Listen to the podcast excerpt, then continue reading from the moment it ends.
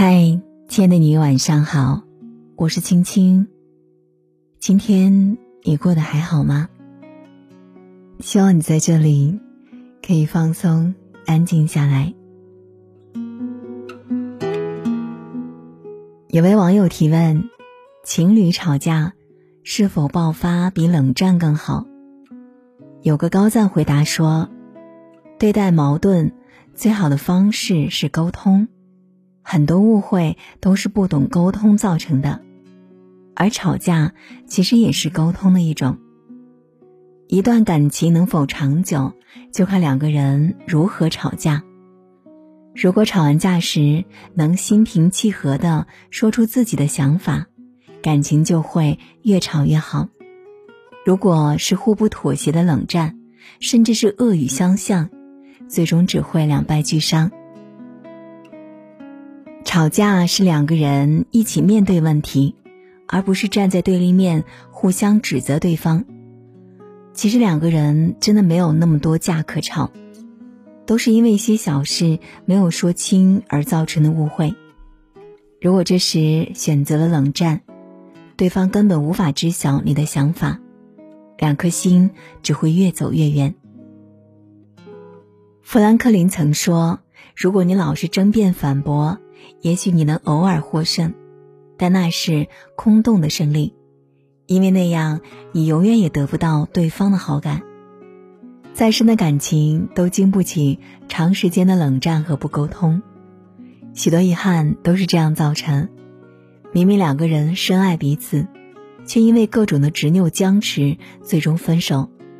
你不说，我没问；你没回头，我也没挽留。谁都不愿意先妥协，谁都不愿意先低头。等到真正离开之后，才发现，原来心里最在乎的还是他。但世间没有后悔药，有些事无法回头。人在这一生当中会遇到很多人，唯有用心珍惜，才能留下对方。很不容易才能遇见一个互相喜欢的人，别轻易放手。愿我们都能守住情绪，别让无心话伤了最亲近的人。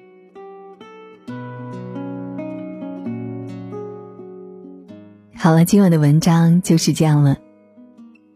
其实有负面情绪是很正常的，那么想对亲人表达真实的感受。也并不是一件十恶不赦的事情。那我们大部分人都觉得，在家人的面前可以随意任性、恣意妄为。可是不好的情绪，终究是一把伤人的利剑，伤人不利己。好了，今天的节目就是这样了。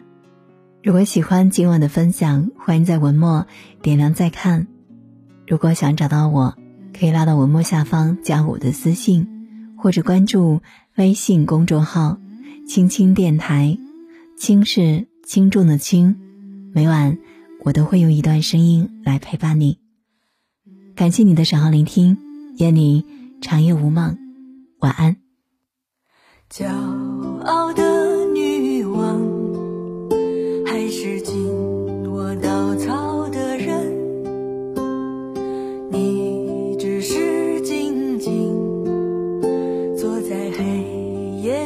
山